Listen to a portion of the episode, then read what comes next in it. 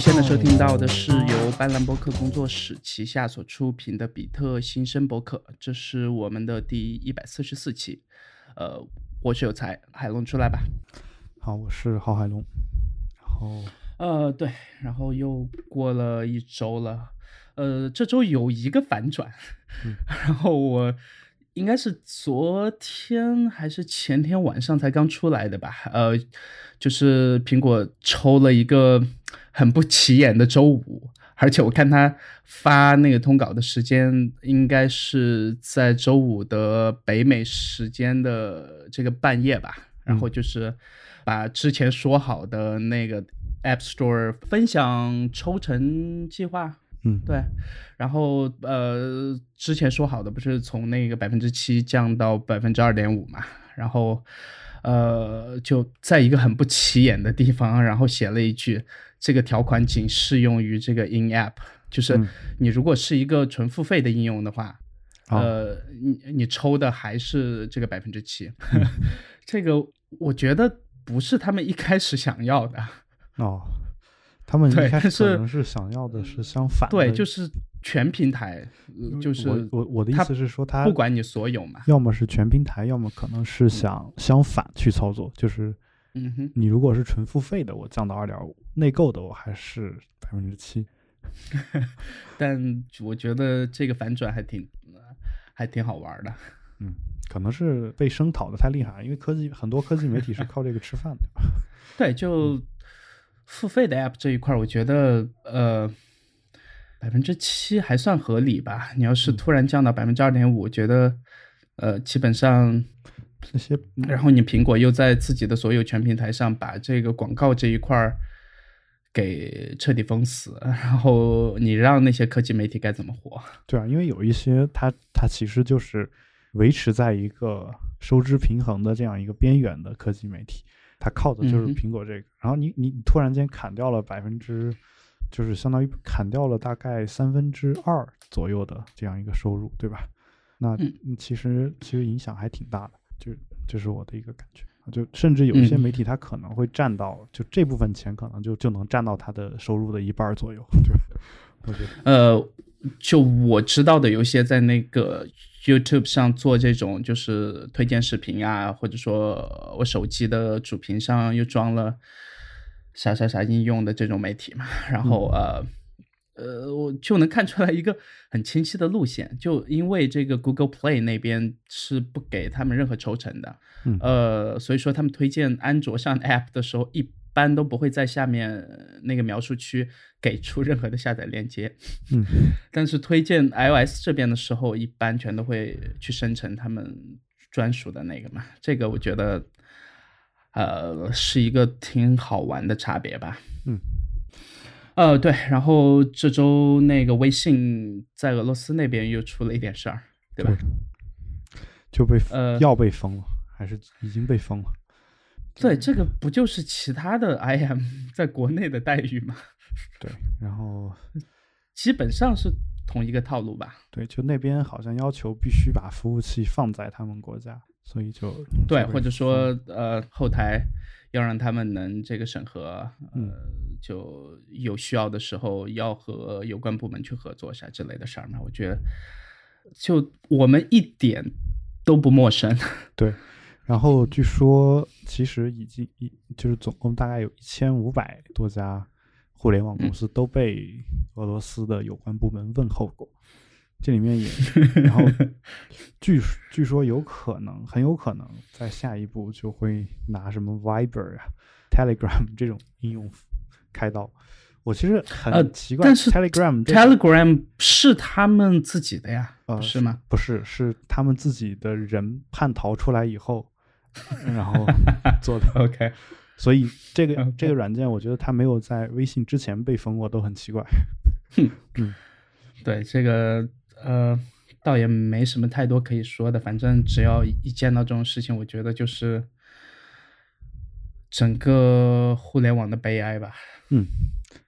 呃，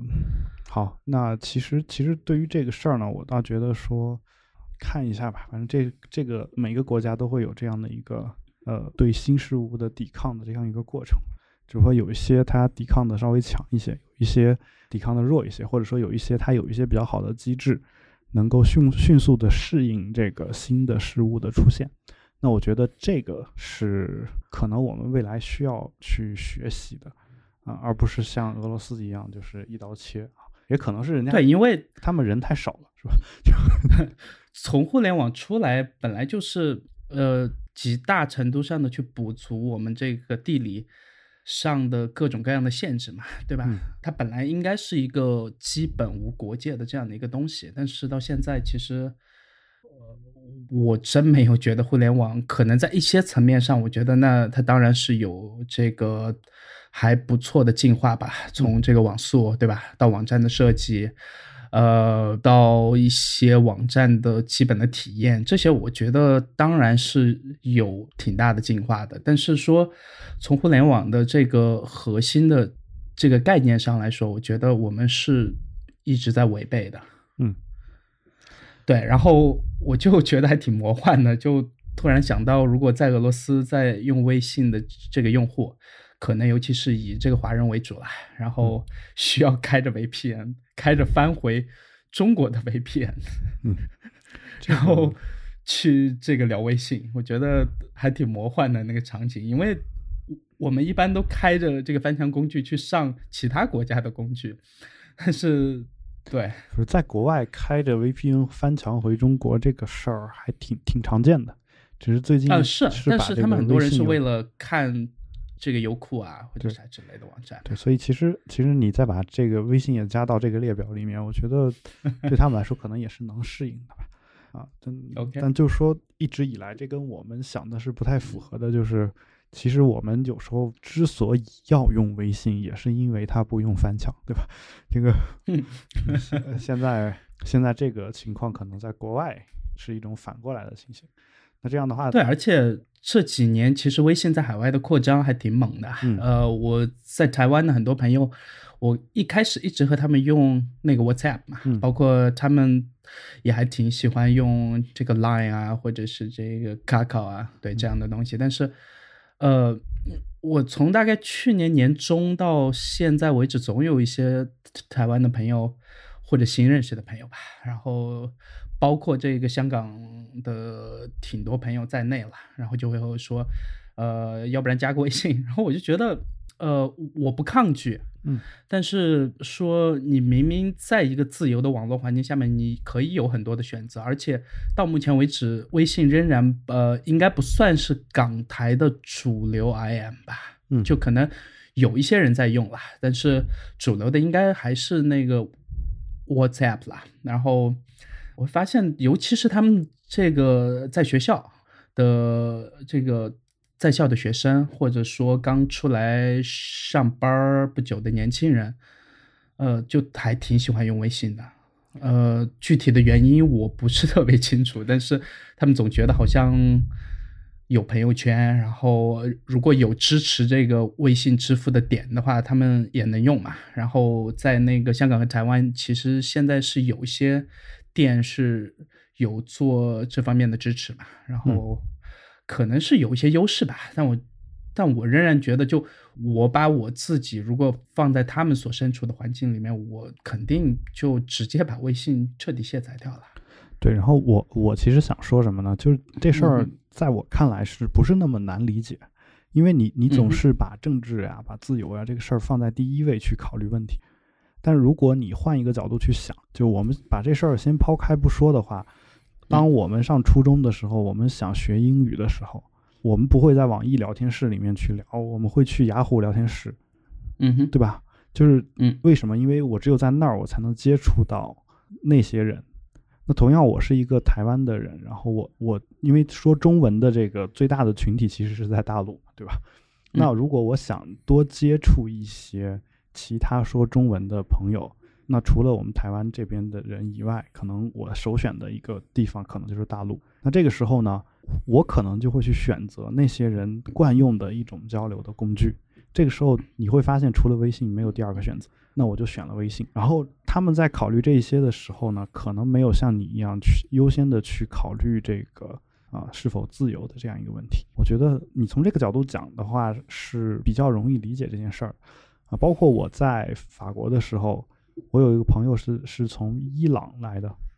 嗯哼，伊朗啊，你知道，嗯，然后嗯这个时候他呃，就是我跟他就是留这个联系方式的时候，他说你有没有微信，加一下微信。对我我当时有点儿，我我当时特别惊讶，你知道吗？就是嗯为为什么是他先给我提出微信这个事儿的？就是对，这个我在上海也有同样的感觉。我嗯周边的那个外籍朋友之前还会和我加加那个 WhatsApp，呃，嗯甚至在那个 gig 的一点人可能会用，比如说那些有过加密类的东西嘛。但是从大概也是去年的某一个时间段，当他们突然发现，哎。如果他们有这个中国国内的这个银行卡，然后可以绑定支付，可以付这个星巴克，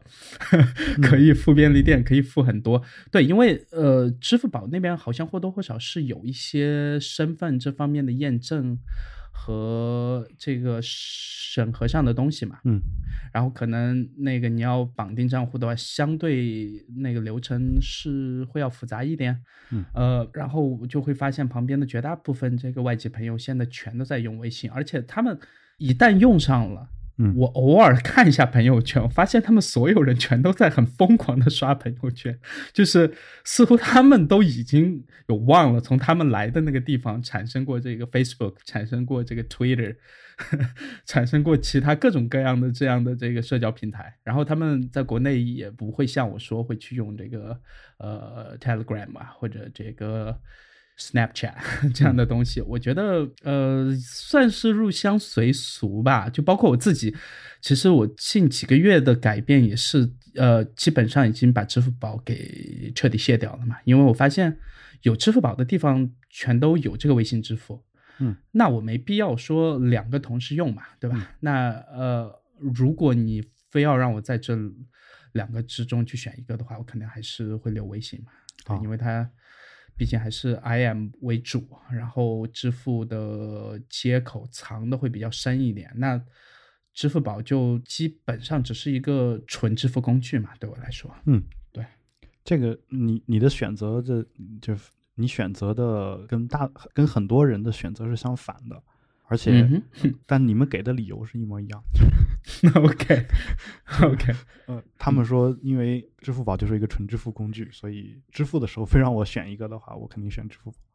呃，这个是我在我之前用 iOS，其实就无所谓，就出门的时候会带一台这个安卓机做备用这样的。但我现在主力用 Pixel，然后就会发现嗯。支付宝的这个毒瘤和在后台常驻的程度远大于微信，啊，好吧，然后我就只能这个二选一嘛。嗯对对。然后你刚刚提到一个做这个决定挺重要的原因吧。外国朋友狂刷朋友圈这个事儿，我嗯我其实我其实呃瞬间我想到一件事儿啊，就如果这个人在国外自己狂刷 Facebook 的话，嗯，那我倒也不是很奇怪，就是。我我其实想问的是，如果你在国外的话，你会狂刷 Facebook 吗？我我在国外的时候也从来不刷，对，那那其实就是说白了，就是我们和他们不是一类人，就是呃，有一些人他就是要跟比较熟悉的人来分享一些东西。这些如呃果他在、是他在国外的话，他可能就是刷的是 Facebook，就会发现他们好像微信。就我会发现有些时候，呃，他们会形成自己的一个圈子嘛，嗯。就是，呃，其实大家去了这个不是自己国家的地方，其实都会呃，在一段时间内吧，至少会尝试去结交从自己国家来的人嘛，嗯。这个我觉得还挺正常的心态。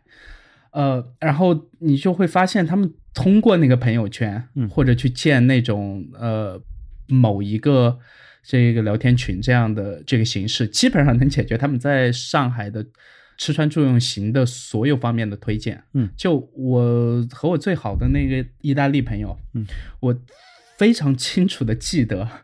他当时找房子嘛，就想租一套还 OK 的房子，呃，然后既没有去找中介，也没有在这个，比如说上海这边有一个还挺出名的叫那个呃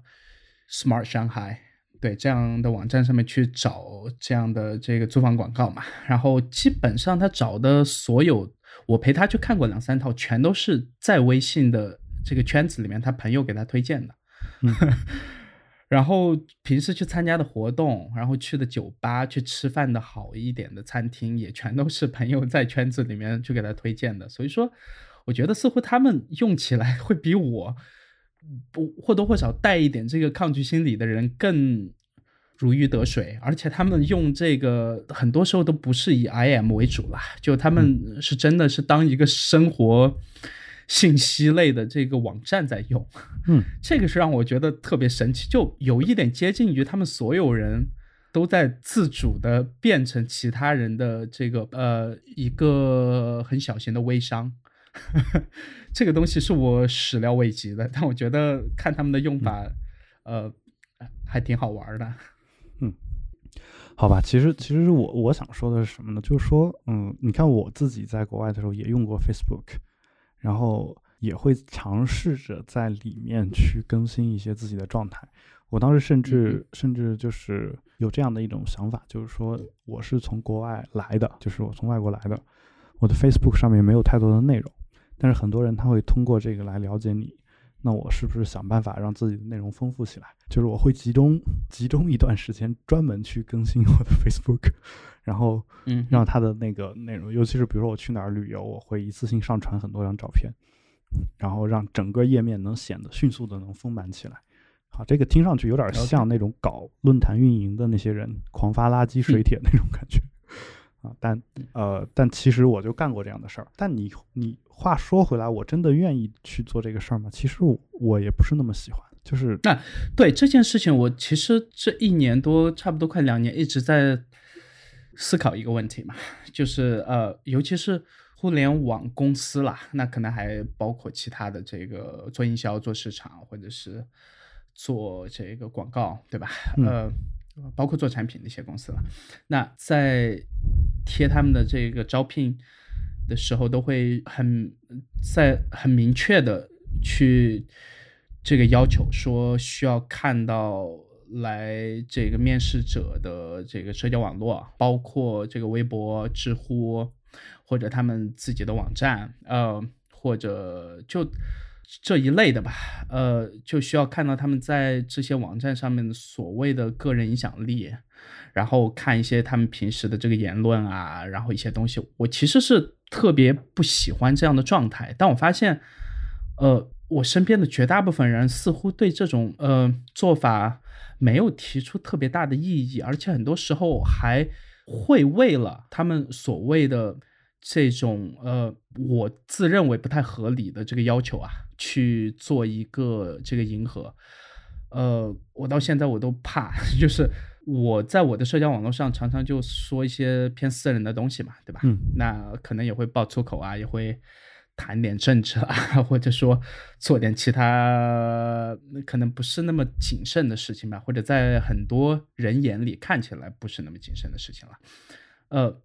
我其实是不太愿意，就我假设我自己，嗯，是一个这个应聘者的话，我肯定是不太愿意把自己的这些，我觉得我自己的社交网络就是我自己的私人的呃这一面嘛。那工作和私人，我觉得能分开就分开。呃，那。你再换一个说法，你比如说你要求我的这个这个，你在国内要求我的一些招聘网站上的东西，或者说呃和招聘网站相关的这些半社交网络的东西，我可以理解。但是这种纯社交网络的东西，我觉得尽量就别要吧。啊，因为对，而且我觉得当当这些社交网络能变成你所谓的工作的去应聘时候的筹码的时候，我觉得这个公司。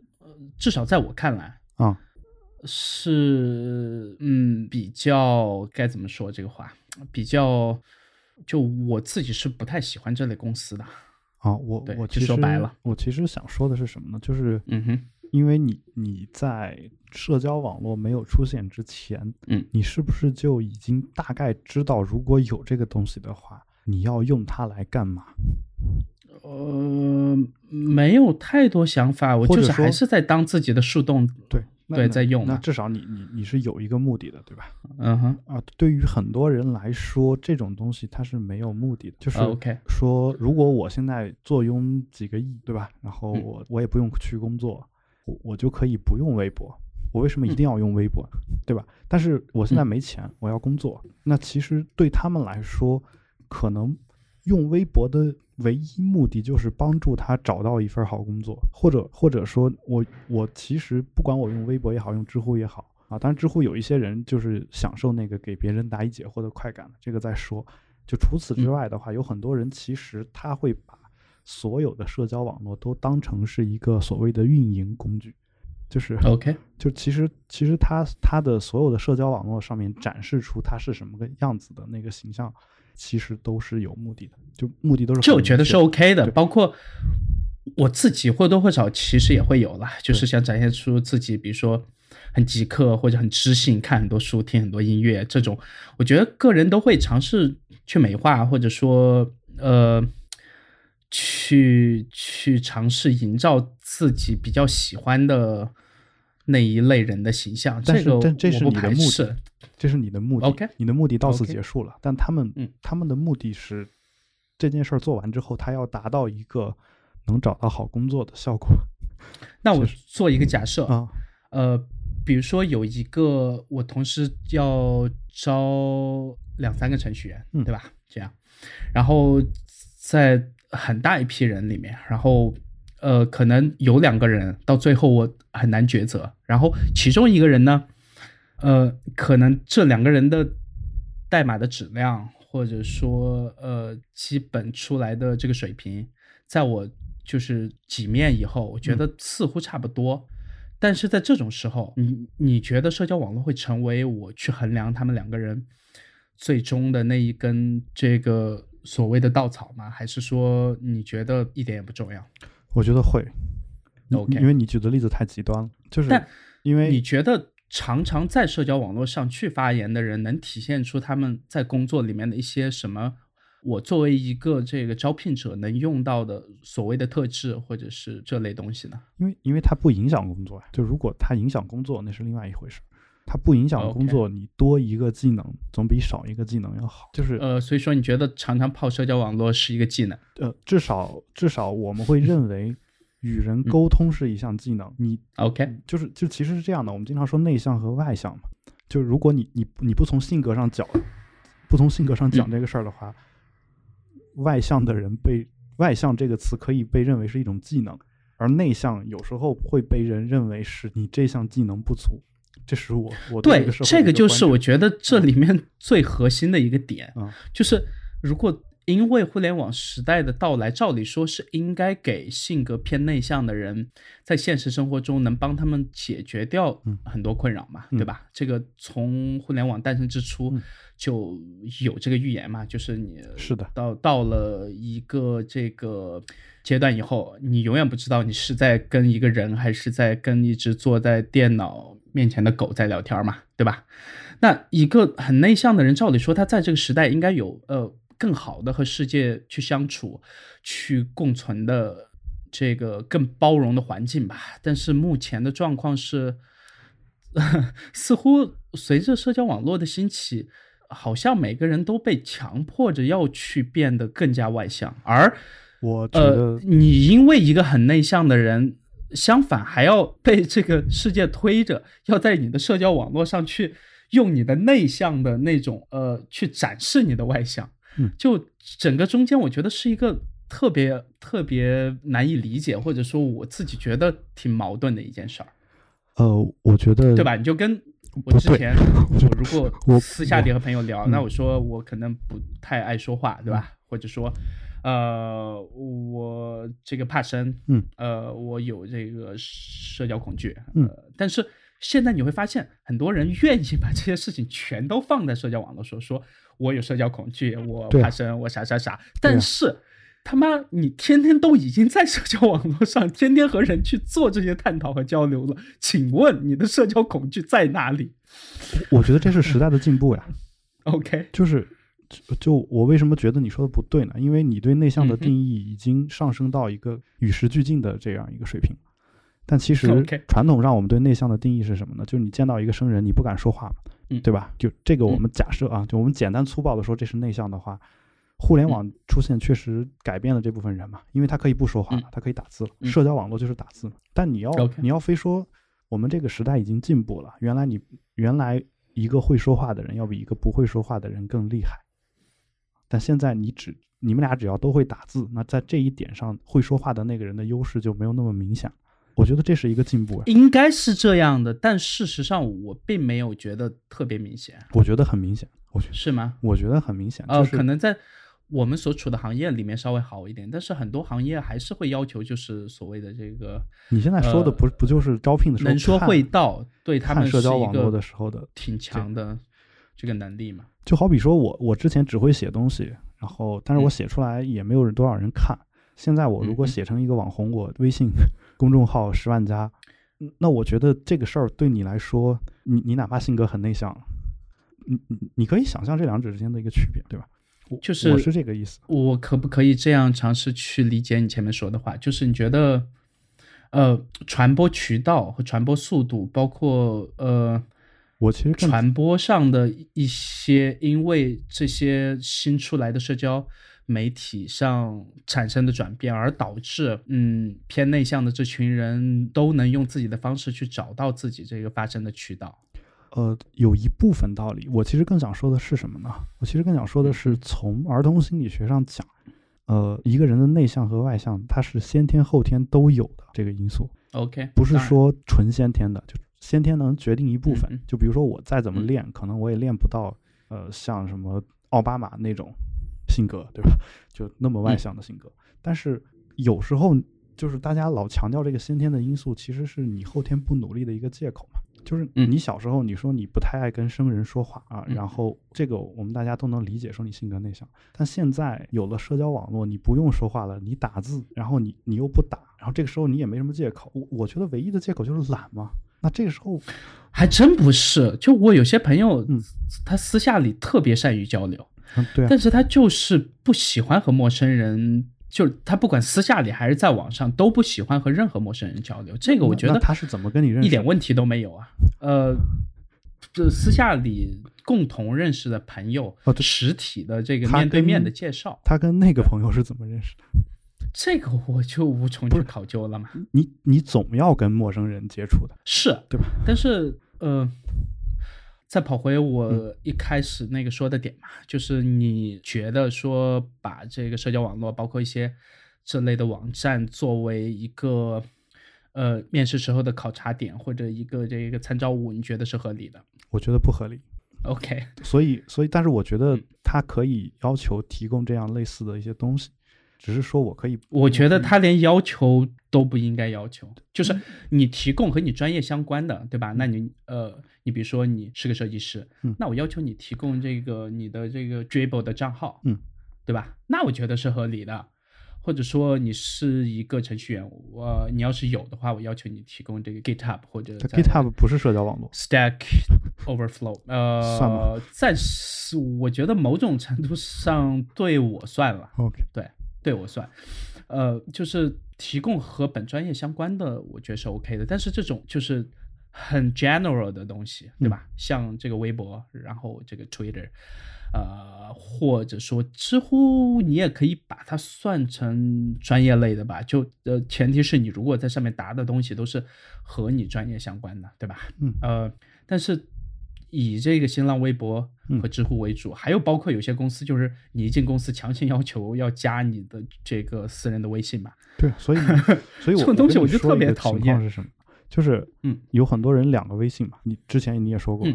其实也有很多人两个微博呀，一个是专门给公司看的，OK，对吧？就 OK，就他会把这个事儿，比如说你是做运营的，你可能所以说只有我们去适应这个社会。呃，我不是这个意思，我的意思是什么呢？就是说我其实更想把这个事事情再放的大一点，就你你你你可能可以思考一下，为什么他会要求你提供这些东西，就是而而不是说我们直接看这个表象上说他要求你提供这个东西就是对的或者不对的，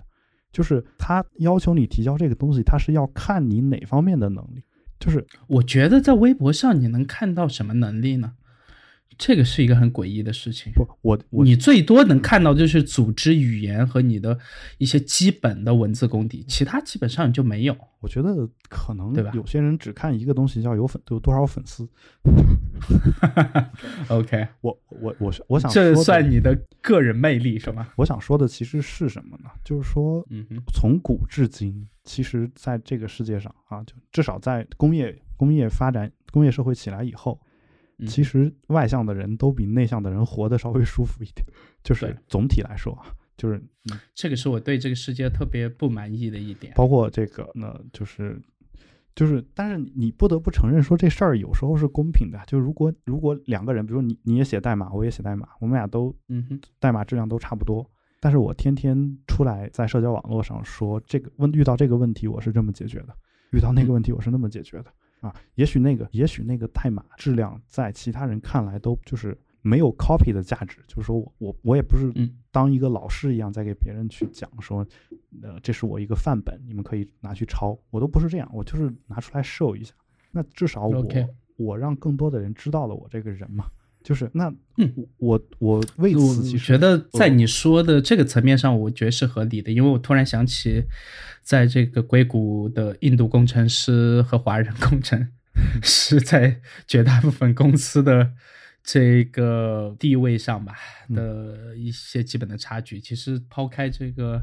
呃所说的母语的不同之外，我觉得主要就是他们可能情商会更高一点。这是我在那边认识的绝大部分华人工程师的朋友也会和我有同样的想法嘛。对我我的意思就是说这，个确实还挺明显的。你如果让更多的人知道有你这个人，那本身这个事儿给你带来一些额外的价值，嗯，这个这难道不公平吗？但是你你往后面分析原因，可能就是一个内向，一个外向。嗯然后你你非要说让一个外向的人和一个内向的人在这个社会上，我不是说你你在面对他们的时候是什么态度，或者我在面对他们的时候是什么态度，而是说他在这个社会上，如果他们有了同等的待遇的话，其实反而是另外一种不公平，就是。就是尤其是像我这种，其实我本身不那么外向，但是我有时候会为了让这个社会看到我的努力，我可能会想办法让自己变得外向。其实我是为此付出一些努力的，甚至还是就是会忍受一些我认为的所谓的痛苦在里面。那这个时候，我做完这些事儿之后，然后有个人跳出来说，呃那个一句话都没说的那个人，他水平跟你差不多，所以你们俩就应该嗯有同样的待遇。呃，有时候我也会觉得不公平，对吧？那我再提一个问题，然后咱就可以切到那个下一个话题，就是你会告诉你旁边的朋友或者是同学或者什么你在做播客吗？嗯，我有时候会。你会让他们去听吗？或者是我会我会觉得说你就是如果他是科技行业的，嗯我会让他们去听听比特形状。这个和我就刚好相反，我嗯身边是基本上没有几个私下的朋友知道我在做博客，嗯呃，或者说，呃，我可能最近在面试或者什么，我也不会把自把这个当做一个筹码或者啥之类的。而且我对，但是其实我能理解，呃，我之前有在硅谷的朋友有这个劝过我，他说，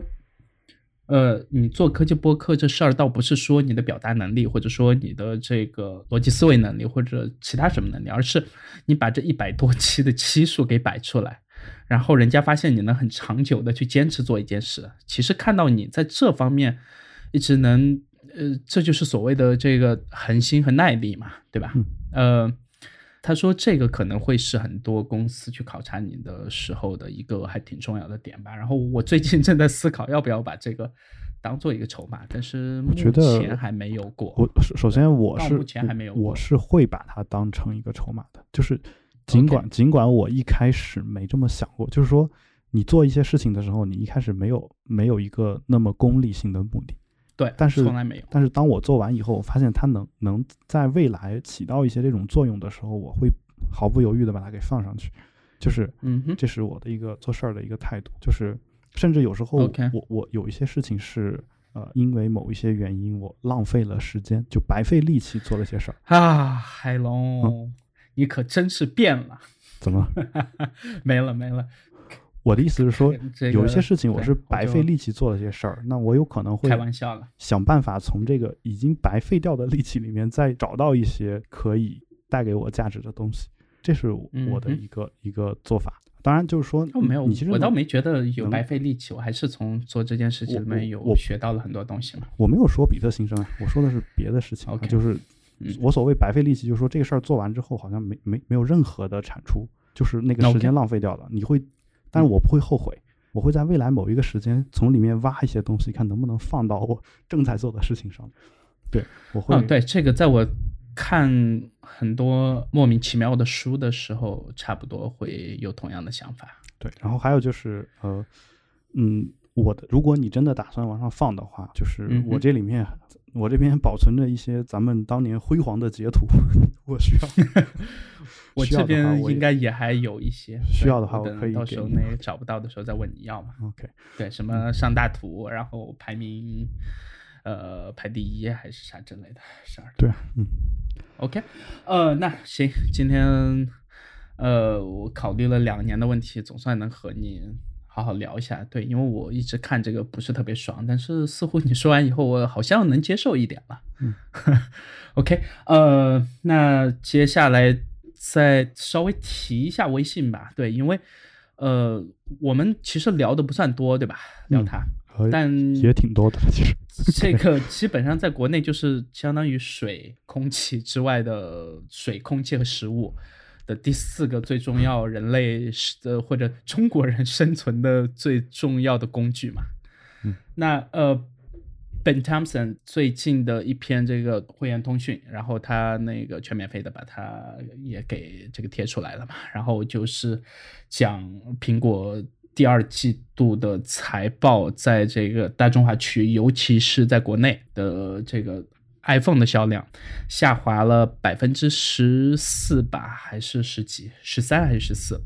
然后他尝试去分析这里面的一些具体的他知道的原因吧。然后主要的这个论点，我觉得在我这边归纳下来，就是说他觉得微信是实际上统治着大陆的这个操作系统，而不是 iOS 或者安卓。呃，你觉得成立吗呃，这个其实是我之前的观点，对吧？就是？OK 呃 OK，我我我之前在节目当中说到过，而且我我其实在我说之前，我没有看过任何的国外的这方面的说法。他这个说法应该也是在我说完之后才出现的，对吧？对，所以说是他抄袭了你。那那我我我，而且这个人是非常熟悉中国文化的，说不定他是我们节目的听呃众。就他媳妇儿是这个台湾人嘛，对啊然后也一直常年生活在至少过去呃七八年吧，常年生活在这个台北嘛，OK，这个而且也来北京参加过这个小米的发布会啊，哦参加过华为的发布会啊啥之类的。所以 Thompson 先生，如果您正在听我们的节目的话，欢迎给我们来信，然后包括 Thompson 夫人。OK OK，对他中文我听他在他那个博客里面有效果了，然后还不错，对，就是会有嗯台湾腔嗯传统的台湾口音的那种嘛。但是我觉得，呃，作为一个在台湾待了那么多年的这个美国人，还挺正常的，对。嗯。然后呃，中间有一点我倾向于不是特别同意了，嗯，就是说，呃，他觉得似乎他言语里面透露出来一种，如果苹果这家公司想在大陆，嗯，接着呃去维持它之前最巅峰时期的销量的话，可能需要对微信或者对一些本地化的这些服务做出很大的妥协，呃。这个东西我倾向于不是特别同意，就是有一定的道理，但是我是觉得说，如果你彻底的全都按本地化这一块来走的话，至少我从 iPhone 七或者 iOS 十发布以来到现在，我觉得，呃，中间的那个网络权限请求这一块儿，就是苹果做出的本地化尝试啊，对啊，就是根据你这边的工信部的要求所去加入的，你只有你中国大陆行货机特有的这个 API 嘛，嗯然后到现在，我这是我压死我不愿意再用回国行的最大的一根这个稻草吧。然后呃，所以你是如。果 对，然后如果所有的东西全都按本地化，你比如说，我不知道你最近有用过安卓机没？就是没有国内的安卓机。呃，我昨天有，但是手手机手上有，但是一般一直也没有。对，然后我前天，嗯、对，前天应该是就去我旁边那个百脑汇嘛，然后去逛了一圈儿，主要想去看看那个，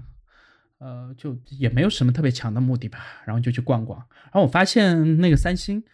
呃，新出的那个 Galaxy S A 嘛，然后呃，我大概看了一下，我发现它的系统已经很本就很很本土了。就是和小米和这个魅族，基本上你打开这个电话，然后先给你出来的是类似于五八同城的那样一个黄页，然后可以干各种各样的这个生活服务，可以查交通，可以查呃吃的，可以查去哪玩儿，就这类东西。然后我找了一圈，发现找不到那个 按出拨号界面的键在哪。嗯，就是当你已经本土化到这种时候的时候。我觉得是有问题的，我觉得是这样的啊，就是你可以弹出一个全键盘，里面输一个手机号，然后让它自动生成拨打链接，你再点。对这个东西，我觉得。和国内的很多厂商的做法基本上大同小异嘛，呃，尤其是这个小米，这个应该是小米先带出来的吧，然后到后期华为啊，一些国内其他厂商也全都有同步嘛。然后我个人是不太喜欢这种，对，因为我觉得功能你如果全部按国内的这样做法，就是彻底的大而全。就失去了苹果作为一家有自己特质的这样一家公司的基本的品味，这个是我有点担心的。就跟这次他竟然在文章里面没有提到这个微信和苹果最近出的这个事儿，或者说不算，就至少是最近刚这个爆发出来嘛。他其实已经表明他观点了嘛，相当于对这个。呃，之前他在他会员通讯里面是有写过嘛，但是至少在这篇文章里面他没有提到。这个是我觉得比较奇怪，因为他如果要提微信和苹果之间在大陆的关系的话，应该会提到这一点嘛。那，呃，我是觉得苹果作为平台提供方或者操作系统方的话，手里的议价权应该还是在，只是说这个议价权或者说溢价出来的价值还能不能撑得住它的这个高价位，我觉得是可以。去这个商讨一下的，但是苹果这个品牌的价值，我觉得仍然是当之无愧的，在消费数码类产品里面，仍然是我认为最有品牌的价值了。对，然后呃最有价值的品牌应该是，呃，所以说他可能有一点点太倾向于微信这边了。那当然，他呃这篇文章里面很多的论点我都是特别赞同的，而且是站在一个呃。嗯，除了在大陆或者就中港台这三个区域的所谓的科技观察家，或者说，呃，至少是常年的用户吧。你说中港台不怕被爱国愤青骂？我根本就没时间去考虑他们。OK，呃，对，然后他说的中止中国大陆啊。对，呃，就。我希望，呃，泰国的青年就别听这节目，对。然后，呃，欧美的很多很多，包括 Gruber 在内，他当然后面写了一篇挺长的这个评论文嘛。他们常年不用微信或者国内这些服务的人很难理解，站在国内这样的人口数量或者是同样的这个市场量级上面。怎么去平衡一个这个产品，或者是，呃，我们的绝大部分互联网产品，它为什么全都变得很大很臃肿？这个我觉得是有一个很大的前提在的。但是，呃，我觉得 Ben Thompson 他是懂的，但是很多欧美的这个科技网站的评论者就可能不是特别了解吧？对，我觉得这个出发点。呃，倾向还是挺赞同的。嗯，不过我我想说的是什么呢？其其实其实他对微信的偏向，我倒是没什么太大的意见，因为我觉得我跟他观点差不太多。就从商业的考虑来说的话，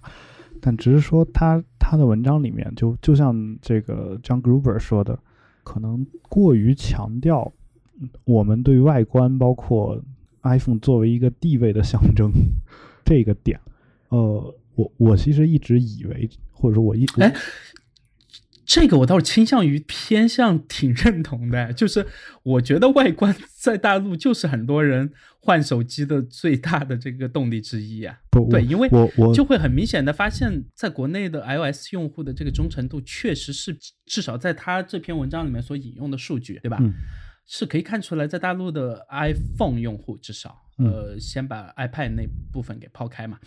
呃的忠诚度。确实是特别低的，就和全世界其他任何市场比起来，这个我觉得很明显，很多时候就真的是外观，或者说，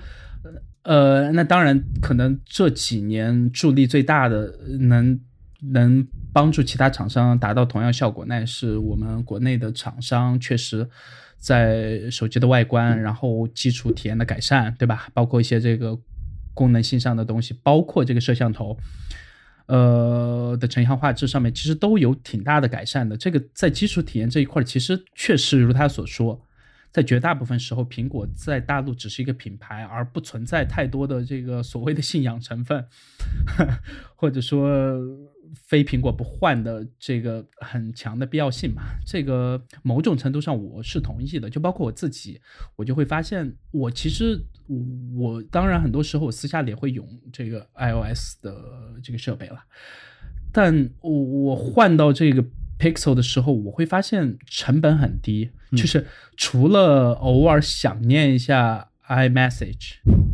基本上没有任何我想念的东西。啊，对，而且我一看到我的摄像头是平的时候，我还挺开心的。对这个我当然挺开心的，但是我我想说的是什么呢？就是，嗯，呃，我一直以为啊，就当然是我的错觉，我一直以为是大家对 iPhone 的那个就是颜值也好啊，就是它的外观也好，那个追求，我一直以为是各大媒体在自嘲或者是开玩笑。就是它当然它当然它占一部分，就是。它确实是很重要的一部分，但是我的感觉是没有媒体上说的那么厉害，就甚至有一些媒体，他是为了为了促进这个销量，故意那么说的，这是我的一种感觉。就是我甚至就我我看完 Ben Thompson 写的这个东西之后，我的感觉是，是不是他受到了中上了中国媒体的当了，是吧？我我其实这种感觉，呃，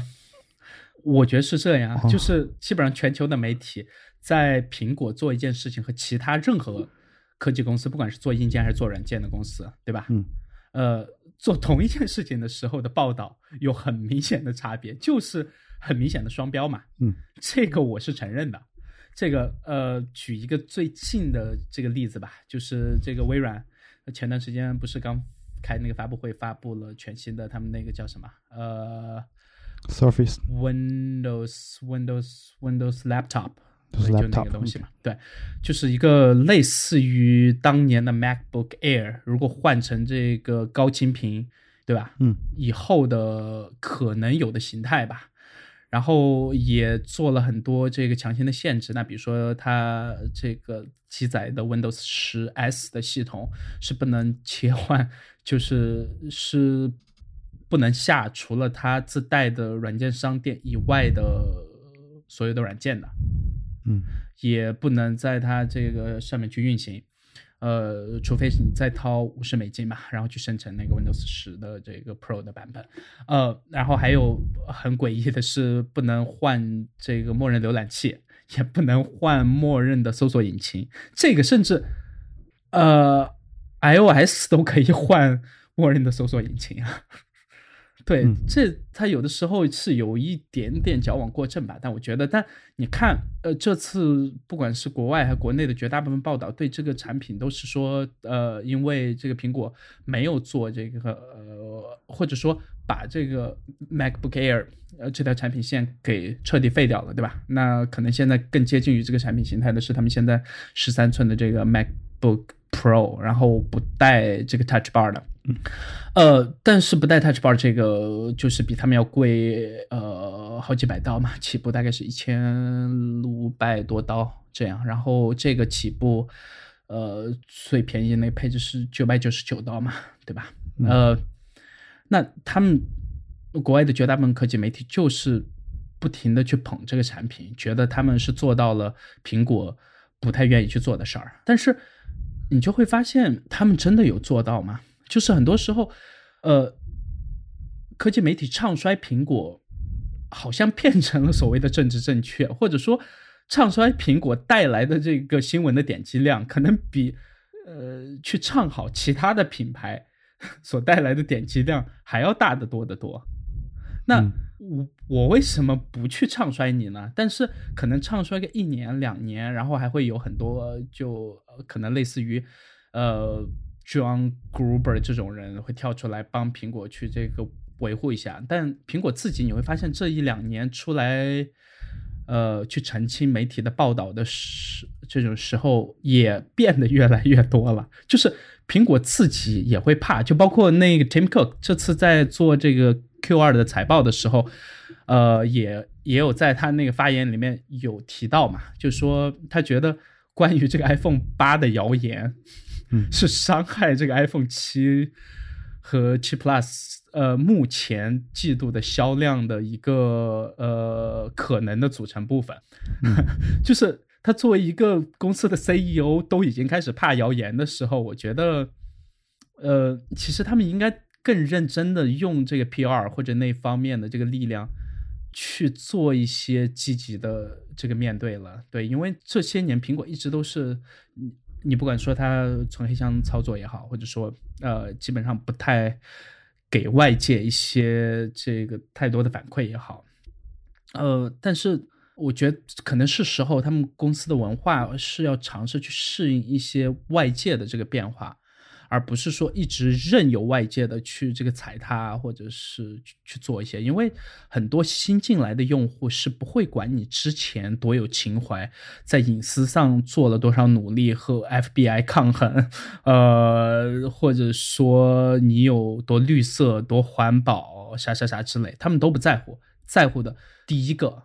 永远是价格，对吧？那第二个。可能再看下来才会去看你的体验，你的这个软硬件的设计，啥啥啥之类的嘛。呃，那在这这个大前提下，我是觉得，如果很多科技媒体用你的品牌的负面新闻来炒一些东西，你品牌自己暂时可以不管，但是炒久了以后，你会发现绝大部分开发呃，或者说绝大部分读新闻的人，在国外可能最大的是这个是这个 BuzzFeed，对吧？或者是这个 Facebook。或者在国内最大的是这个今日头条，或者是这个网易新闻，或者是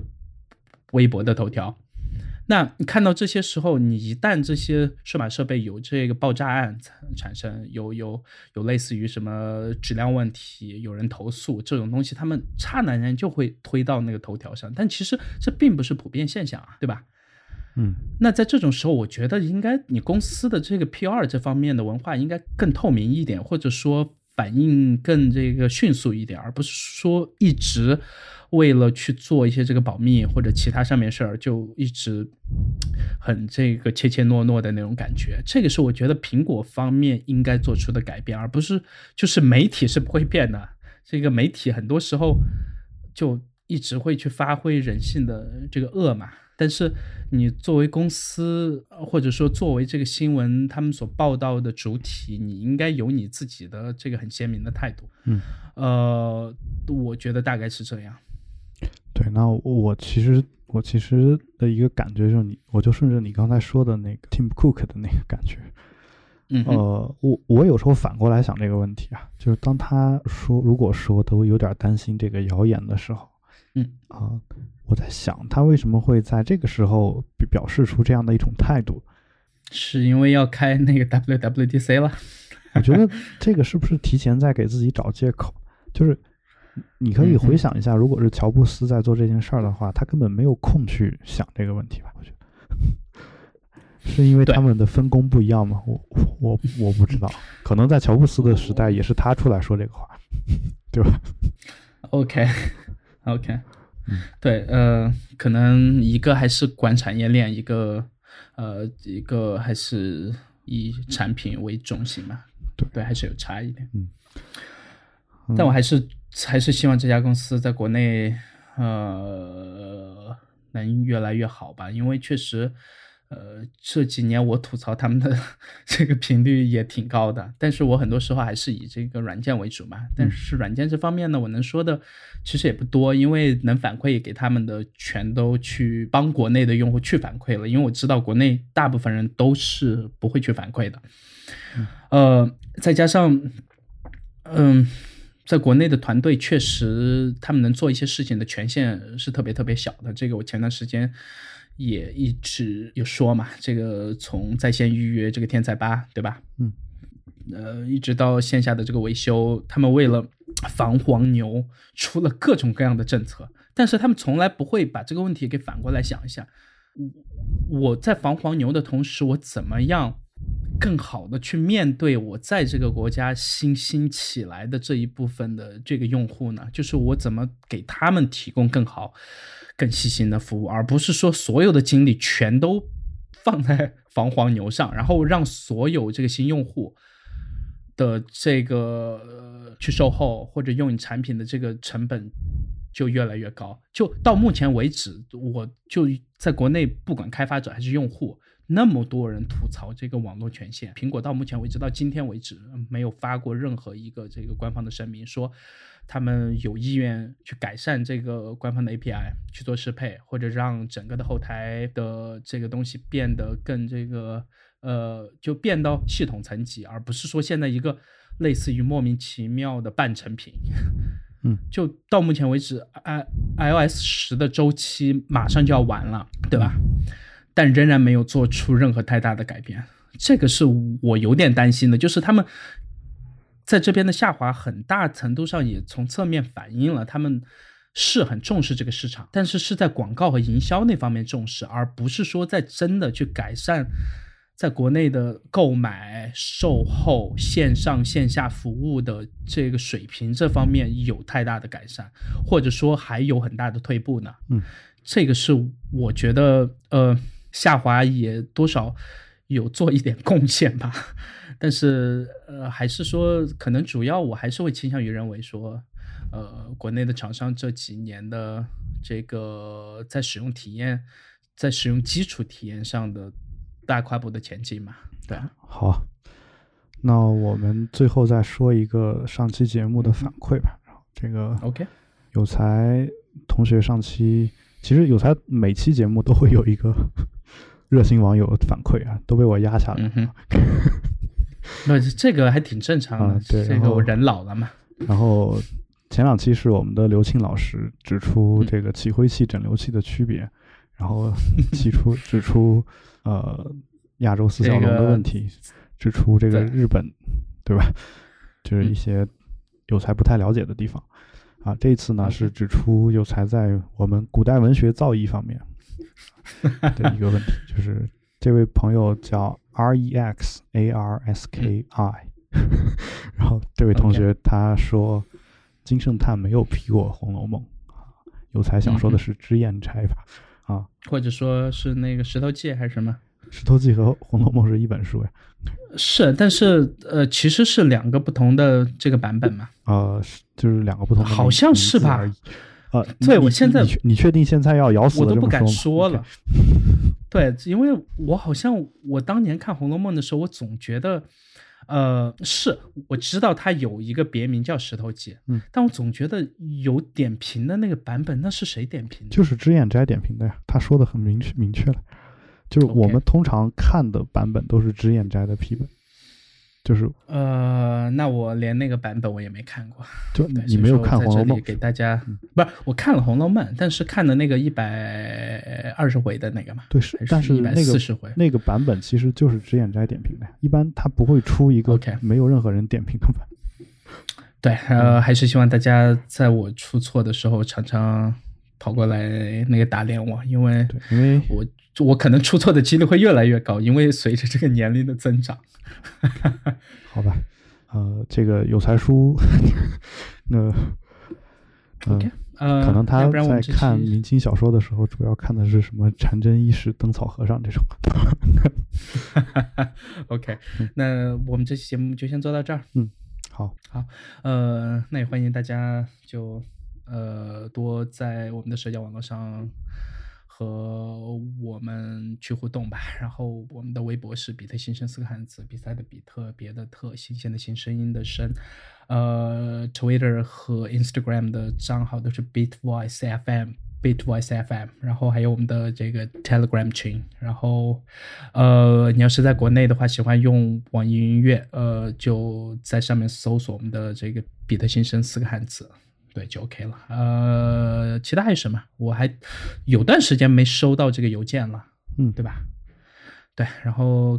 因为大家都在我的小蜜圈给我写这个小说的评语。哦，对，对你在这也可以。呃，同时还要恭喜你那个《动物庄园》第四版了，是吧？第四次印刷，第一版就是 OK，版和印刷次数还是不一样。OK，那好帅。呃，对，都第四次了，那至少每次起印都得好几千册吧？反正我总共也就赚了不到两部 iPhone 的钱吧。好吧，这个国内的出版业确实对作者的压榨。或者对译者的压榨有点是让人发指。就是我觉得我这个还算好的，就之前我听过更令人发指，就呃一千字给我七十块钱，然后